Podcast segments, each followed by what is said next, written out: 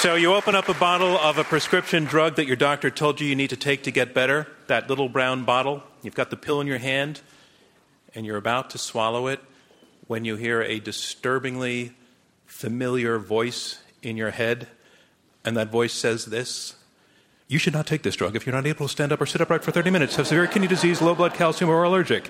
Call your doctor right away if you develop new or worsening heartburn, difficulty, pain for swallowing, or chest pain. If you develop severe bone, joint, and or muscle side effects, and studies were generally mild and include stomach pain, indigestion, heartburn, or nausea.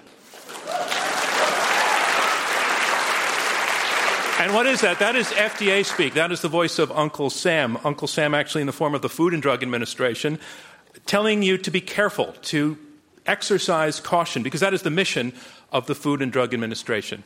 But what if, as some say, the FDA is actually going too far, is overdoing it, is actually causing harm? Well, that sounds like a debate, so let's have it.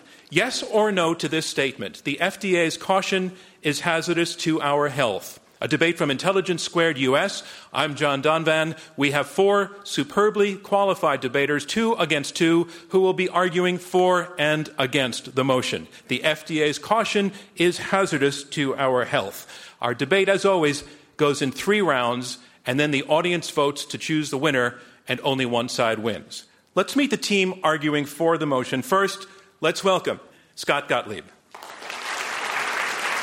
And Scott, uh, you are a physician. You are a former FDA deputy commissioner. Uh, you've worn a lot of hats in your career, the jobs at the FDA. Uh, you're a doctor. You've also been an analyst on Wall Street at one point. Uh, I'm curious, what, what, about medical school prepared you for Wall Street? Anatomy class? Perhaps? How to make important decisions based on imperfect information. Ah, that is a very, very clever answer. Ladies and gentlemen, Scott Gottlieb. And uh, Scott, your partner is? The always provocative Peter Huber. Ladies and gentlemen, Peter Huber. Peter, you are also arguing for the motion. The FDA's caution is hazardous to our health. Speaking of people doing a lot of different things, you have a doctorate in mechanical engineering from MIT. You have clerked for Ruth Bader Ginsburg and Sandra Day O'Connor. You write about energy and technology. Your forthcoming book, The Cure and Code, uh, is about drug policy. What have you not covered that you still need to get to in life? Well, mostly I'm just hoping to overcome my uh, intellectual att- attention deficit disorder. Ladies and gentlemen, Peter Huber, who claims to have attention deficit disorder. I think not. Our motion is the FDA's caution is hazardous to our health. And here to argue against the motion, first, let's welcome Jerry Avorn. Um, Jerry, you hold a position at the Department of Medicine at Brigham and Women's Hospital as chief of the Division of Pharmacoepidemiology and Pharmacoeconomics. Would it take you an hour to explain to us what those things mean? No. it is the study of uh, balancing the risks and benefits and cost of medications as they're used in routine care of patients. Nine seconds. Ladies and gentlemen, Jerry Avorn. And Jerry, your partner is? Oh, David Challoner. Ladies and gentlemen, David Challoner. David Challoner is Vice President Emeritus for Health Affairs at the University of Florida. Uh, David, you did medical school, you got your MD, but then you decided uh, to spend your career not seeing patients day in and day out, but to go into the research side. Why, why did research pull you? I went to Harvard, and my faculty told me I had to. and in those days, you did what the faculty told right. you to do. Ladies and gentlemen, David Challoner. Our motion is the FDA's caution is hazardous to our health. On to round one opening statements from each debater in turn. And here, speaking first for this motion, Scott Gottlieb. He is a practicing physician, a resident fellow at the American Enterprise Institute, and former FDA deputy commissioner. Ladies and gentlemen, Scott Gottlieb. Thank you. To understand why FDA's caution is hazardous to our health, you have to appreciate FDA's growing focus on statistical outcomes over results for patients. Fading at FDA is a mindset of clinical medicine and patient care, and its places a growing fixation on the statistical results of clinical trials and a growing rule by math over medicine. This mindset can be seen in the trade offs that now hamper clinical trials and drug development. FDA imposes increasingly onerous experiments to try to ferret out benefits from new drugs. And FDA reviewers want the results of clinical trials to insulate them from critics, critics who say they're not doing enough about drug safety. But the laborious trials that result come at a very big human cost, especially when it comes to drugs targeted to unmet medical needs. Some promising therapies simply aren't being developed. Let me tell you one story of how this mindset impacts patients. Hunter syndrome is part of a family of related and extremely rare disorders. All are inherited. Each robs children of the ability to produce a crucial enzyme that's used by the body to break down certain sugar molecules found in the blood. These molecules end up accumulating in places like the liver and the spleen and the joints, with often painful and debilitating consequences. Before treatment came along, parents had to literally sit idly by and watch as these diseases d- destroyed their children.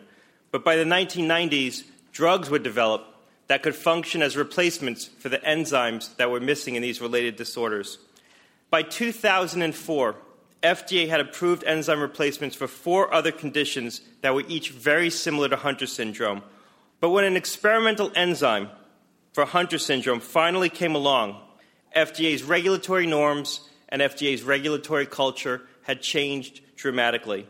In order to approve the Hunter's drug, called Elaprase, FDA required that the trial enroll 96 patients. This was fully 20% of all the Americans afflicted with the disorder. And instead of testing the drug for six months, as had been done for every other drug, FDA wanted a full year of clinical data 52 weekly infusions in these kids. Finally, in past trials with all of these lysosomal disorder drugs, these enzyme replacements, FDA asked companies to measure surrogate markers like the ability to shrink organs like the liver and the spleen. That was interpreted as proof that the drug was breaking down these sugar molecules and they weren't becoming deposited there. And this would mean that the enzyme replacement was working. But in the case of the Hunter's drug, Elaprase, FDA decided to test the ability of the children to walk and to breathe as the clinical outcome it wanted. FDA saw this as a more rigorous way to see if the drug was working, but it came with hard trade offs. It made the trial much longer than it needed to be. You had to wait years for the kids to become disabled to see if the drug was having its impact and to measure the result. And it tested the boundaries of what was ethical. Yet this story is increasingly the norm when it comes to FDA review culture and has played out multiple times in recent years. So much so that observers who, who follow the FDA now believe that the Europeans have become more flexible when it comes to drugs targeted to unmet medical needs than the Americans. Yet surveys of people with life threatening disorders continue to show that patients want access to promising drugs sooner. They're willing to tolerate some risk, they're willing to tolerate the uncertainty. For patients with unmet medical needs, what kind of FDA do we want? We can't have an FDA that focuses on its present process rather than advancing patient care. Americans deserve a less cautious FDA and an FDA that actively embraces advances in science. Thank you. Thank you, Scott Gottlieb. Our motion is the FDA's caution is hazardous to our health. Our next debater is going to speak against this motion. Ladies and gentlemen, Jerry Avorn is a professor of medicine at Harvard Medical School and chief of the Division of Pharmacoepidemiology and Pharmacoeconomics at Brigham and Women's Hospital. Ladies and gentlemen, Jerry Avorn. Thank you very much. Now, there are a number of myths that underlie the proposition that I think it's important to just uh, dismiss early on. One is that somehow FDA is the reason that we don't have more new drugs and that FDA is slower than other regulatory agencies. And in fact, these are questions that one can look at with real data, and the real data do not bear out the uh, assertion that Dr. Gottlieb is defending. There is a very high acceptance rate by FDA of new drugs. In an article in Forbes from last December, uh, it documented that 77% of drugs are approved the first time around, and a very high proportion of the ones where FDA says, please go back and find some more information out for us, are then approved the second time around. So FDA is indeed saying yes to drugs, and it is doing so at a rapid clip. That's the other myth that we need to um, disabuse ourselves of. Uh, in fact, the salaries of the FDA staff that review drugs are, for better or worse, half paid by the drug industry, which creates with it some deadlines that, as a result of the so called user fees, the FDA must have its deadlines met. And for a priority drug, which is an important new drug that brings something to the table that we don't already have, that deadline is six months.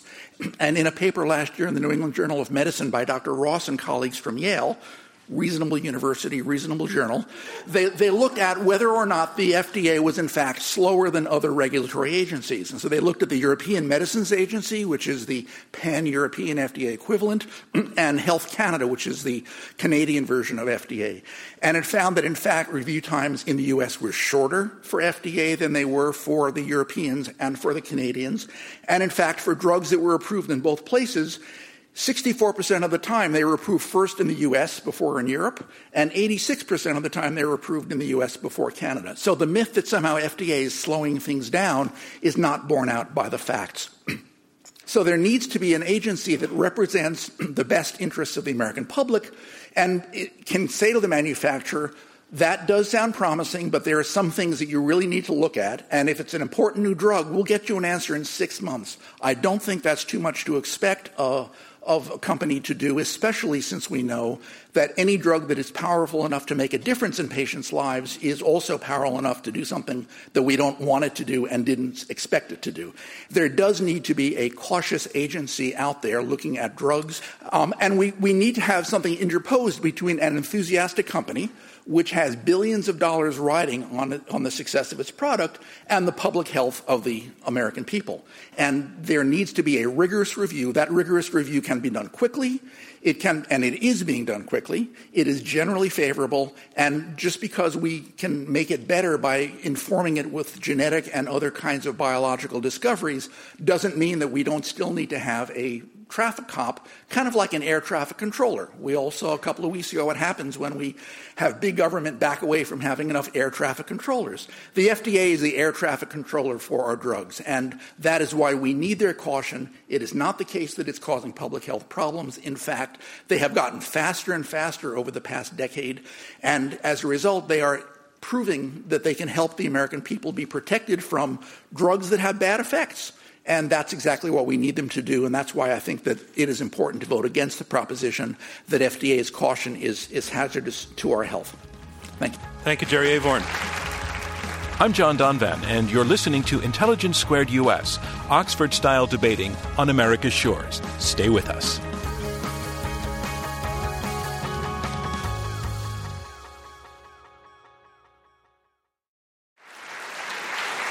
And a reminder of what's going on. We are halfway through the opening round of this Intelligence Squared U.S. debate. I'm John Donvan. We have four debaters, two teams of two, fighting it out over this motion. The FDA's caution is hazardous to our health. You've heard the first two opening statements, and now on to the third, debating for this motion that the FDA's caution is hazardous to our health. Peter Huber, a senior fellow at the Manhattan Institute and author of the forthcoming book, The Cure in Code How 20th Century Law is Undermining 20th Century Medicine. Ladies and gentlemen, Peter Huber. Well, in case you didn't know, uh, our side actually won the first round of this debate in 19, no, in 1992 uh, when we persuaded the FDA to adopt uh, what is called the accelerated approval rule. Uh, let me begin by giving you some brief context uh, and a description of where this rule has been applied. Um, go back to 1988, a couple of biochemists from the United States and one British uh, win a Nobel Prize for their um, uh, mastery of what is called uh, structure based design. And this is the, the, one, of, one of the two processes that they've been using ever since to design precisely targeted drugs that can hone in on a molecule that is associated with some uh, disease. Um, this is some years after HIV arrived in town, and they quickly develop uh, several drugs that can uh, target different parts of HIV's uh, chemistry. Um, the FDA licenses these drugs at absolutely record speed, applying its uh, accelerated approval uh, rule, and it soon becomes apparent that not one of them is going to be any good, not for long, not on its own, because the virus mutates so fast that you throw any single drug at it and it very quickly uh, develops uh, resistance to it. You just can't beat it with one drug. But doctors at this point, because the drug's been licensed, uh, are now free to work things out on their own, and they very quickly begin assembling these drugs in cocktails, and that does the trick. Um, we're finding civil, similar levels of complexity and diversity in almost all of the major intractable diseases we're facing now the neurological, the autoimmune diseases, and indeed in many very common diseases like diabetes. They just aren't going to be beaten with one size fits all drugs. The underlying chemistry isn't going to allow it which is bad news for the FDA uh, because the FDA's standard protocols are actually pretty good at uh, licensing one size fits all drug, but they are worse than useless, it turns out, when they encounter complexity. Uh, using accelerated approval, the FDA can, in fact, handle complexity uh, reasonably well.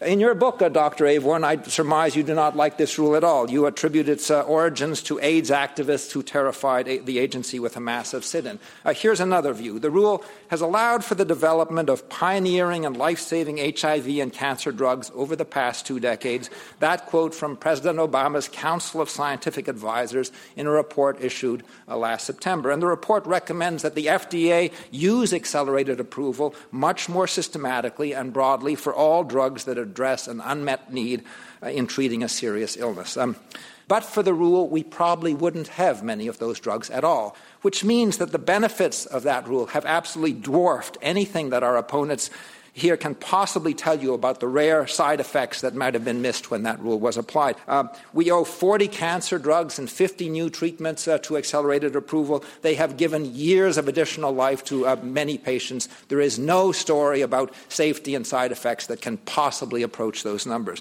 Um, so this magic rule doesn't just get us the drugs we need licensed faster, it gets them licensed when the, other, the FDA's other rules, the slow rules, just won't license them at all. How? In brief, it, what it does is it loosens the FDA's grip just enough to let doctors get involved and work out the really good drug science uh, using the very best uh, tools available.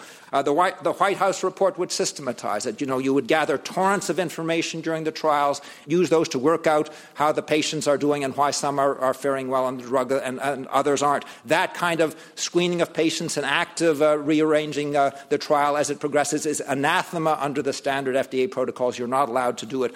It is hazardous to your health because it can't use the science. Thank you. Thank you, Peter Huber. You know, I, I, I think you could actually do one of those FDA commercial things where you read the where you read the, the, the side effects really fast. That was really well. That was pretty quick pace. Well done. Our final debater against this motion, the FDA's caution is hazardous to our health, is David Challoner. He is Vice President Emeritus for Health Affairs at the University of Florida. He chaired the Institute of Medicine's Committee on the Public Health Effectiveness of the FDA 510K clearance process. Ladies and gentlemen, David Challoner. I will be speaking, as was said, against the motion that the FDA's caution is hazardous to your health, in particular as it relates to the device side of the equation. If anything, the anecdotes of the last decade would indicate that we need more caution in our systems. The evidence the Shiley heart valve, implanted in patients, begins after several years shattering and embolizing to your brain and to your peripheral body and killing some patients before they could be replaced. The Dalkon Shield IUD, put in women, causing perforation of the uterus, pelvic infections, some deaths, much trauma. Chemotherapy infusion pumps, poorly calibrated so that the operators could make mistakes and would infuse drugs at 10 times the rate that they should have because the wrong button was pushed, killing patients. Metal on metal artificial hips, removed poorly, uh, giving medical, uh, metal embolism into patients, causing uh, resurgeries and removals. Biliary stents that were approved for use in a very low pressure environment began to be used by industry for use in veins and arteries elsewhere in the body in which they collapsed or did not work. So I'd say, with this kind of evidence, that the case is almost closed and we could vote now. But I think the audience needs to understand uh, exactly how we got to the point we're in. Well, the vast majority of medical devices used in healthcare in the United States are reviewed by the FDA before entering the marketplace and are cleared. That's a very important word. They are not approved for human use in a process called pre market notification, or the 510 clearance process, which is named after the section of the authorizing legislation in 1976. And the FDA has to comply with this because it's legislated that they do so.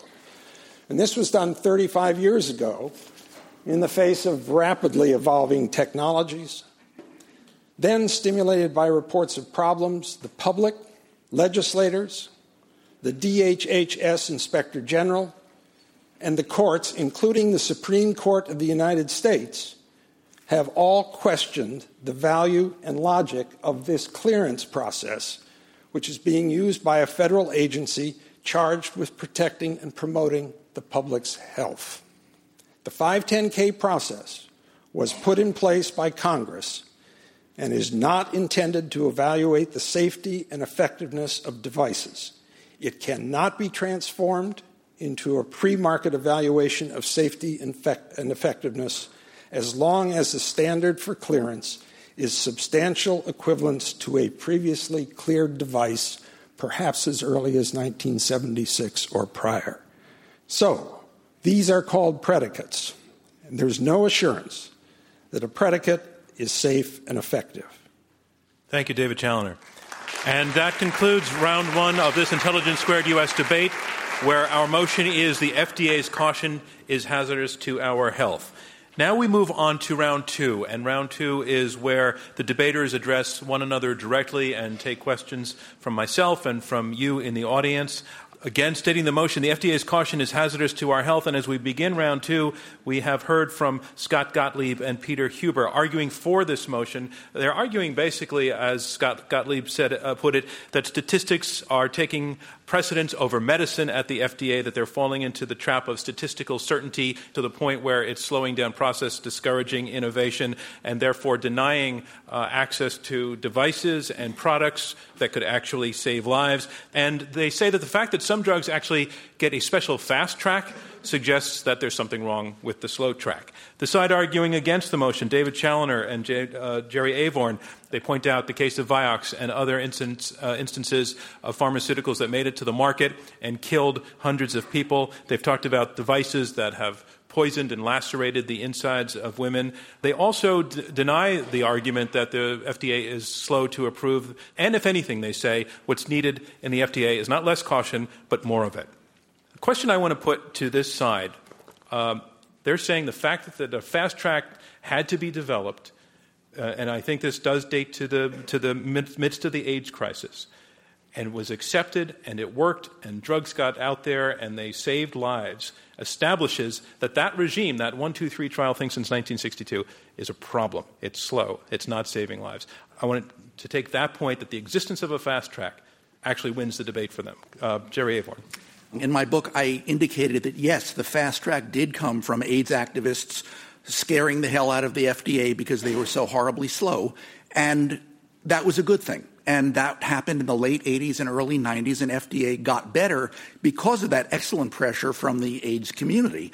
And in the presidential panel's report that you mentioned, that advocates that FDA needs to figure out more creative ways to move forward in that direction, that's also something I approve of because I was on the panel that helped write that report. So indeed, this is something good, and we got to not fight the last war and say it was terrible in 1989, and now we have a fast track and keep complaining about how things were in 1989. The fact that there's a fast track makes sense because some drugs really are breakthroughs, and you want to use the limited resources FDA has to move things forward. Would fast tracking the entire array of drugs make be an no, it would be, uh, incautious thing to do? It would be a an unwise use of limited resources because we don't need to fast track the next statin of which we already have plenty. I mean, forgive me, but this, this, just isn't an accurate description. And look, this is absolutely unequivocal. Under the accelerated approval rule, you cut off a big chunk of what the FDA's normal uh, rules do. You are actually not doing what is normally required. And you're saying, and, and that's and, a good and wait, thing. just a second. And who does it then? Because you still have to finish. And the answer is you do it. Uh, by and large, you do it in phase four, and a lot of doctors out there are now also using the drug and they are do, working completely independently, and they are the ones who are using the modern tools to work out how to fit these rather simple drugs to our extremely complex bodies. They're finding the biomarkers on efficacy and safety. These are all emerging later, and nowhere else in the FDA protocols do you get that. It never emerges during the standardized conventional protocols. You are blinded all the way through. There is no Bayesian adaptation during the trials. There's you what? Just, Wait, I don't. I don't. You just don't get the information. Okay? No, no. I, am not saying it to mock you at all. I'm saying it because I don't understand. And you're using terms of art, which, if you took a minute to explain, actually would help I, us I all. Just, I, I, put in one word Bayesian. That means it that you're threw actually, me. Like, you're, you're, I was lost. It, it, means you're. It means you're actually looking at the data as you go and learning from it as you go and adapting to it. And the FDA okay. is so concerned about something called selection bias, they don't allow it at all. Okay, So I would just add to that that the FDA has actually been backing away from the accelerated approval rule in recent years, so much so that Congress had to recodify it in recent legislation and say, we really meant it. We want you to use this to try okay, to accelerate just for me, for me to understand, because I'm getting the gist of it, you think that's a good thing. This is a good development. It is the only place we are actually developing modern drug okay. science down right. at the molecular about, level. Nowhere else are we what doing about it their at the argument FDA. for accelerated approval? Well, I have trouble with that unless it's linked uh, on the other end with post market surveillance. If you're going to short circuit the safety of the public on the front end of these approval processes, then you've got to make sure that you have a credible early warning system to feed back to get that drug or get that device Why do you call it short circuit the safety of the American public? It's very pejorative. I think their term would be make it more efficient, um, save time, save lives. You say short circuit safety. Why, why do you you- think it's da- you're saying it's dangerous? Why? I think it's dangerous because unless you can have early detection of problems on the on the post market side, you are endangering the public. Look, and, and I couldn't agree more, but let, let me tell you something. The, the, the whole notion that you convene a group of patients of a certain size and you test them for a certain time and then you make a declaration of a drug is a pure artifice of the kinds of statistics that the FDA uses in its conventional protocols. It's the frequentist trial. Forgive the jargon, but the alternative I've been discussing is typically called Bayesian trials, and those are completely open ended. No serious Bayesian says we will stop after a certain time and a certain number of patients. You keep feeding the data into the system forever and you keep refining forever, and, and that's the process. And you, Well, let me, let me go to Jerry Avorn. Jerry Avorn, are Yeah, you a Bayesian or an anti Bayesian? Actually, I, I think there's a lot to be said for Bayesian analyses, and I know that FDA is interested in learning more about it, but that's a little arcane. Yeah, let's not Uh, maybe to, to give a concrete example of how, I mean, who could be against rapid assessment of drugs? And I can give you an example of why we can sometimes think that that's not a great idea. Uh, there was a drug approved at the very, in the last couple of days of 2012 uh, for tuberculosis. The FDA approved it based on a, an accelerated review in which it looked at what we call a surrogate marker. That is, not did it make your tuberculosis better, but did it change some lab test. In this case, it was about how much TB bug was growing in your sputum. The problem is that the FDA sped through that, approved the drug because it made the sputum get more sterile of TB drugs a couple of weeks sooner than placebo did. The only problem was that there was a five times greater death rate in the people given this new drug than the people given placebo, and most of those deaths were from tuberculosis. What about the follow up study that the law requires FDA to do?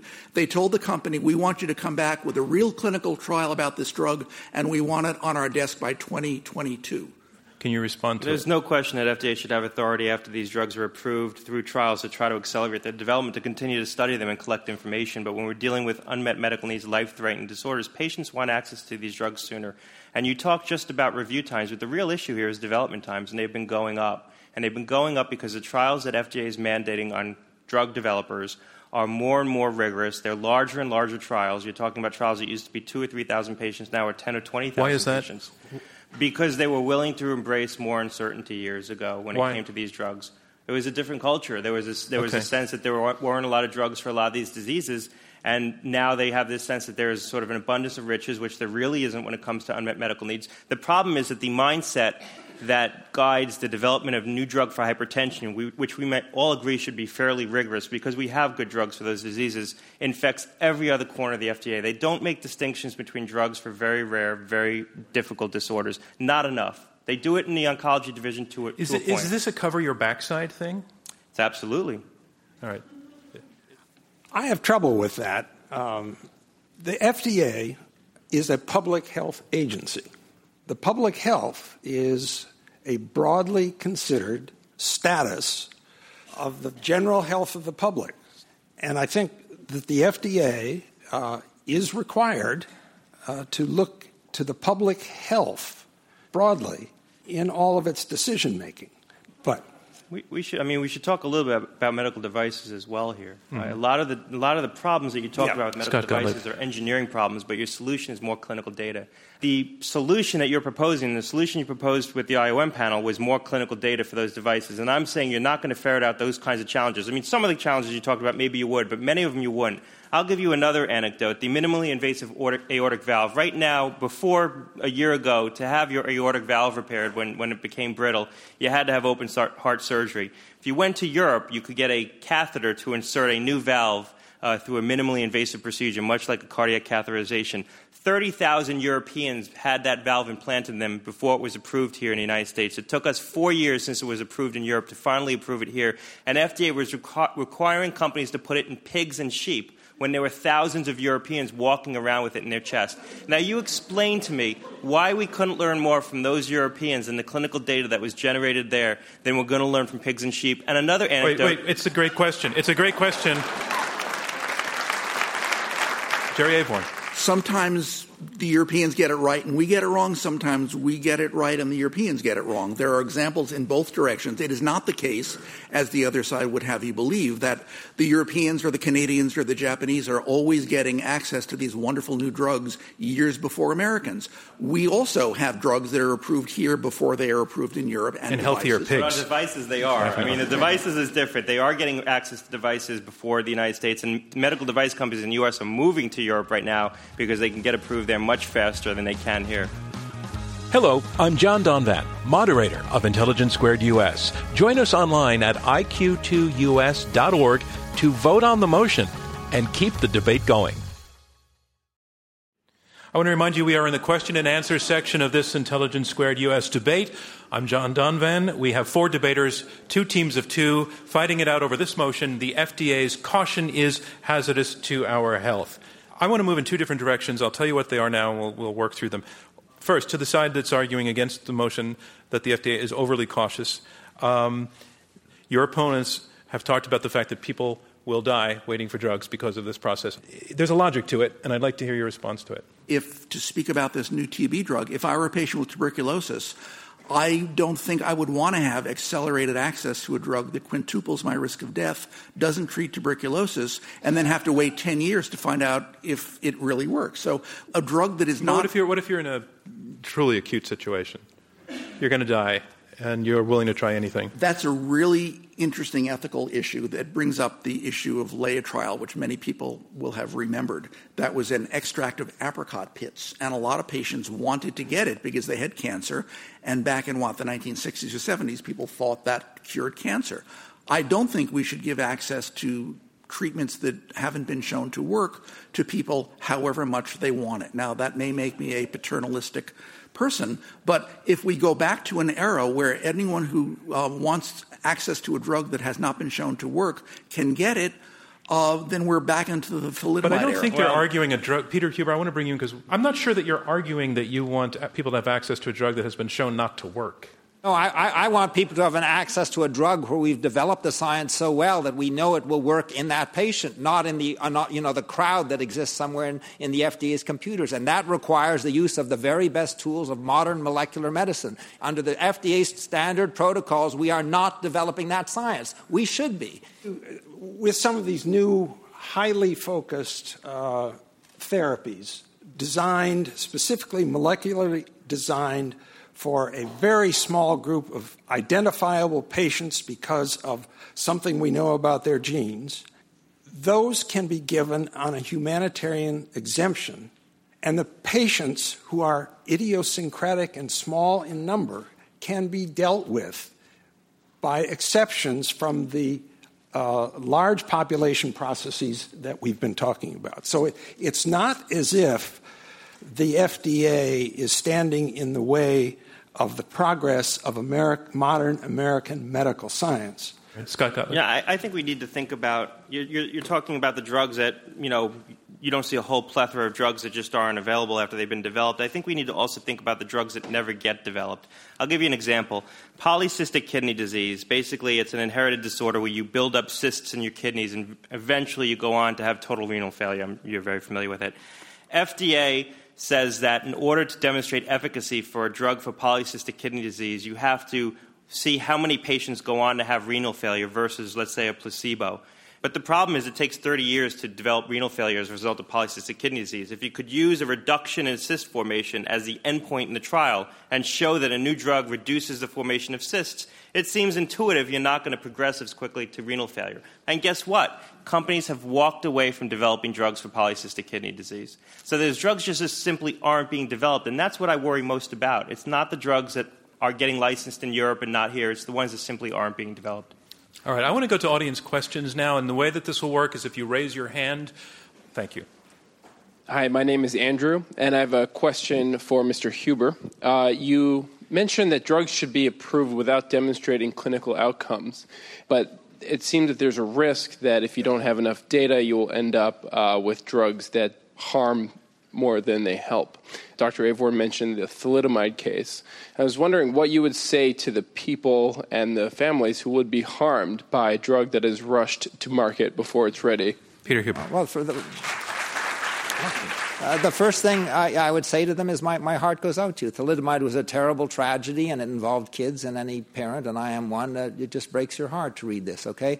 Uh, the, the, question is when you don't understand a thing about what drug, drugs are doing, you make horrendous mistakes, and we've made many in the past. And many of the examples, certainly in Dr. Avorn's book, are about misuse of estrogen, which dates way back decades, and, and uh, diet drugs, which have been used for all sorts of non medical purposes and so on.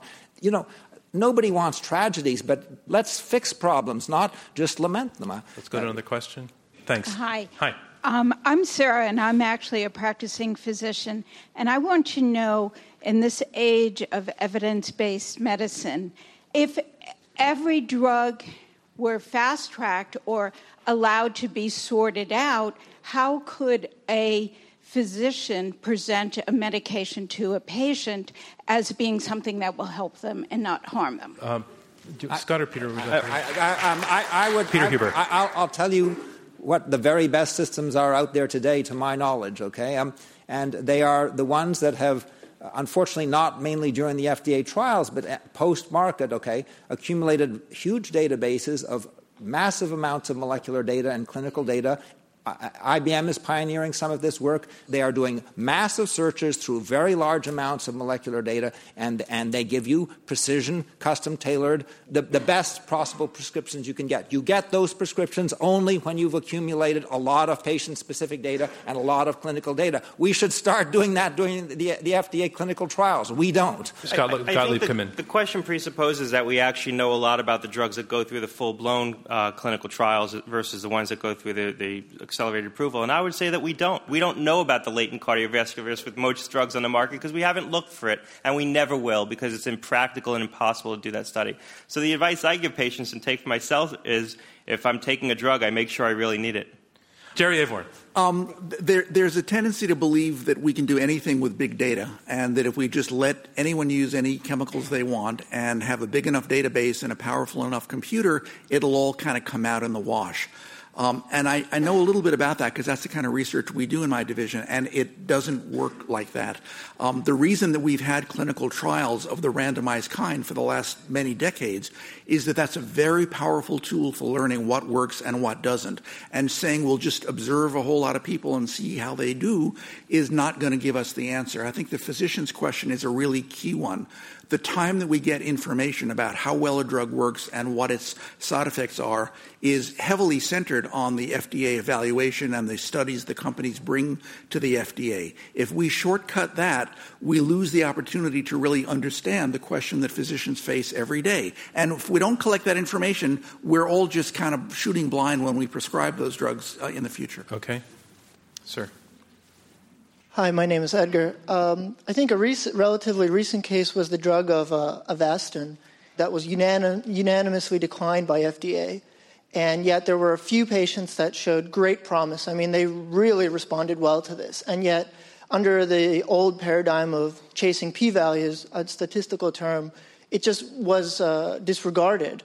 So, is it, could it be the case that the low hanging fruits that fit the old model of statistics are done with? And that maybe we should be looking at newer models. I mean, computation power is basically free now. Why not move in a new direction? Okay. To be clear, I don't think we're saying that. I think we're, we're saying both in, in the case of Dr. Challoner and the approval of devices, and in my case, in the approval of drugs, there's a lot of, of exciting possibilities for looking at genetics, for looking at molecular markers. We're totally in favor of that. And I think that one of the most important misstatements made by the other side is that FDA doesn't want to look at this and doesn't care. FDA very much is trying to look at this. They just want to get the science right. So it's a myth that FDA is so, not willing to consider. So, Jerry, what is it that you want to hold on to that you think they want to get rid of? I want to hold on to a careful view of the science. I want to hold on to having a high standard for when a biomarker or a surrogate measure or another assessment of a drug um, is accepted as really being scientifically true. And you think that they're not, not, Well, I think the fallacy in the other side's argument is that there's always going to be people who get better no matter what you do. And Could I add one, one uh, let Peter, let Peter say something, then you, know, and then we're going to wrap. In the, pre, in, the pre, in the White House report that I mentioned, they described the uh, IT systems inside the FDA. That they, they are woefully inadequate. They have incompatible protocols, and they are still resorting to entering data manually. Now, I don't blame this on any individual at the FDA, but that's what happens to large bureaucratic structures in Washington. They are an information industry, and they can't, uh, you know, they're working uh, with clay tablets and donkeys, really. It's ridiculous. Jerry Avorn. I, com- I completely agree. As one of the authors of that presidential report, I totally endorse what you said. One of the difficulties FDA has is that folks who are intent on reducing the size of big government and taking away the budgets that government agencies have some of whom may be on the stage, that make it impossible, make it impossible for an agency like that to move into the, forget about the 21st, into the late 20th century because they don't have the budget. You need to be able to fund governmental entities to do the work that they need to do, not just say the marketplace will take care of it, and that's part of FDA's problem. That, that, um and that concludes round two of this Intelligence Squared U.S. debate, where our motion is the FDA's caution is hazardous to our health. Now we move on to round three. These will be short closing statements from each debater in turn. Speaking first to summarize his position against the motion, the FDA's caution is hazardous to our health, Jerry Avorn. He is a professor of medicine at the Harvard Medical School. Ladies and gentlemen, Jerry Avorn.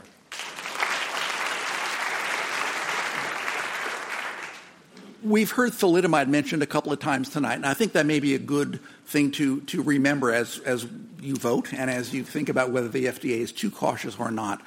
Before the thalidomide debacle, there were some amendments in Washington that Senator Kefauver had put forward saying that in 1962 the agency ought to have the right to, to make a manufacturer show that their drugs actually worked.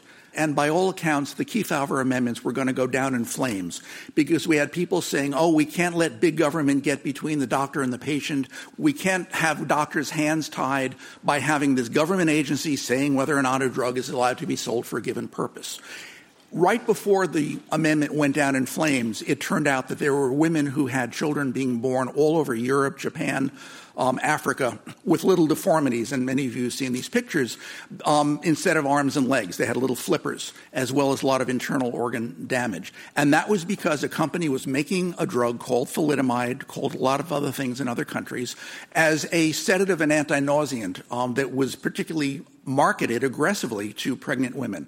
And there was a reviewer in the FDA named Dr. Frances Kelsey. It was her first task. And she said, no, I don't think there's enough safety information. We don't need another sedative or anti-nauseant for pregnant women. And almost single-handedly, she caused the drug to not be available or to deny it to the American public. As a result, thousands, perhaps tens of thousands of American kids were not born with these anomalies. I don't think we want to go back to a pre-thalidomide era by weakening the FDA. Thank you, Jerry Avorn. Our motion is the FDA's caution is hazardous to our health. And here to summarize his position in support of this motion, Scott Gottlieb. He's a former FDA deputy commissioner. I want to come back to that drug for Hunter's disease, Elaprase, I talked about at the outset. When the data from that study were released, the results were impressive. Patients getting the drug could walk 44 meters farther in five minutes than before getting the drug. By comparison, most of the children under sugar pills showed no improvement, and many saw their condition worsen. I'd like to say that the kids who got the placebo would regain all the function they lost during that trial, but many would not. I'd like to say that companies are still developing drugs for these enzyme disorders, but no new companies have entered this space since that time, and only one subsequent drug has been approved for any of these diseases. And I'd like to say that the FDA reviewer in charge of imposing the Elaprase trial isn't handling drug reviews anymore, but he's actually been promoted and now sets drug review policy for the entire FDA. FDA reviewers are not oblivious to the human costs that we talked about here tonight, but the culture they operate under isn't suited well to minimizing them. By implementing a few key reforms and modernizing the science of regulation, FDA could modernize its culture and improve its ability to keep Americans both healthy and safe. Thank you. Scott Gottlieb. Our motion is the FDA's caution is hazardous to our health, and here to summarize his position against the motion, David Challoner. He is Vice President Emeritus for Health Affairs at the University of Florida. The conversation tonight is obviously focused very highly on pharmaceuticals and not devices. But my comments at this point, uh, I think, in the end, help both processes as long as the FDA was an active, engaged organization. Most voluntary reporting of problems on drugs or devices by patients, the public, the media, healthcare organizations such as clinics and hospitals generally first go to industry and then go from industry to the FDA. Legal counsel at many of these organizations are loath to report due to liability concerns for their own client. What does does get to industry is supposed to be reported to FDA, but some estimates put the data that FDA receives as reflecting only 1 to 2 percent of adverse events that actually occur with devices and drugs to the FDA. Absence of evidence is not evidence of absence. Therefore, as things are managed currently, you must reject the premise that the FDA's caution is hazardous to our health. Thank you, David Challoner. And that's our motion. The FDA's caution is hazardous to our health. And here to summarize his position in support of this motion, Peter Huber. He is a senior fellow at the Manhattan Institute. Look, in the storm of, of arguments for and against this motion, I, I, actually believe only one thing that we, the best thing for our health is to get the very best drug science we can possibly develop, and the rest will take care of itself. And, I, and I've been lamenting, in case you haven't noticed, the FDA's dreadful failure to move molecular medicine systematically into its protocols. To tell us that they're working on it, you know, it's too late now. When they're done, vote for the other side. But for tonight, you know, uh, vote for our side. But but let me, I would like to give you just a taste, which blew my mind when I read this. Uh, True story. Six-year-old em- Emily Whitehead was on. You may have read this in the Times. You know, uh, was on the brink of death after a two-year battle with leukemia. Her doctors extracted from her, uh, some of her cancerous cells some signature molecules and moved them into some of her healthy immune system cells. Um, exactly as planned, they went in a, into a wild attack on their cancerous siblings. So wild that they overproduced a molecular, an immune system signaling molecule, a cytokine. One of her doctors knew that an arthritis drug, of all things things control cytokines. He prescribed a massive dose. Uh, the ICU cast, uh, uh, uh, staff gathered to sing Happy Birthday when Emily awoke from her coma on the day she turned seven. Uh, the Times ran her story just before Christmas, and Emily is healthy uh, to this day and, and cancer free. Um, what are we thinking when we tell the doctors, you know, to put on blindfolds and do no adaptation, no significant learning during, during the trials. The diseases that are probably going to kill you and you and you and me and the people we love are going to require complex arrays of drugs, you know, prescribed in complex ways. We have to do molecular medicine. The F- FDA isn't Peter doing Huber, it. I'm sorry your time is F- up. Yes, Thank I you very it. much. Thank you. And that concludes our closing statements. And now it's time to learn which side you feel has argued best, most persuasively. All right, so we had you vote twice. On this motion, the FDA's caution is hazardous to our health. After voting twice, according to our rules, the team that has moved the most percentage points to its side will be declared our winner. Here are the results. In the first vote, on this motion, the FDA's caution is hazardous to our health. 24% of you agreed with the motion, 32% were against, and 44% were undecided. That's a very big undecided. So those are the first results. Remember, it's the that's numbers have moved most in terms of percentage points that will be declared our winner. Let's go to the second vote. First, the team arguing for the motion, their second vote is 53%. That's the team that's saying that the FDA is too cautious They went from 24% to 53%. They picked up 29 percentage points. That's the number to beat. The team against this motion, their first vote was 32%. Their first vote was 32%.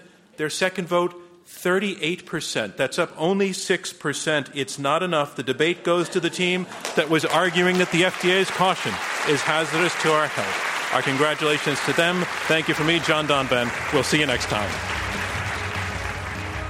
This Intelligence Squared US debate was held at the Kaufman Center in New York City. Dana Wolfe is the executive producer. Maureen McMurray and Rob Christensen are the radio producers. Damon Whittemore is the audio engineer. Chris Kamikawa is researcher. And I'm your host, John Donvan. For more information or to purchase tickets to future events, visit www.iq2us.org. Intelligence Squared US is supported by the Rosenkranz Foundation and distributed by NPR.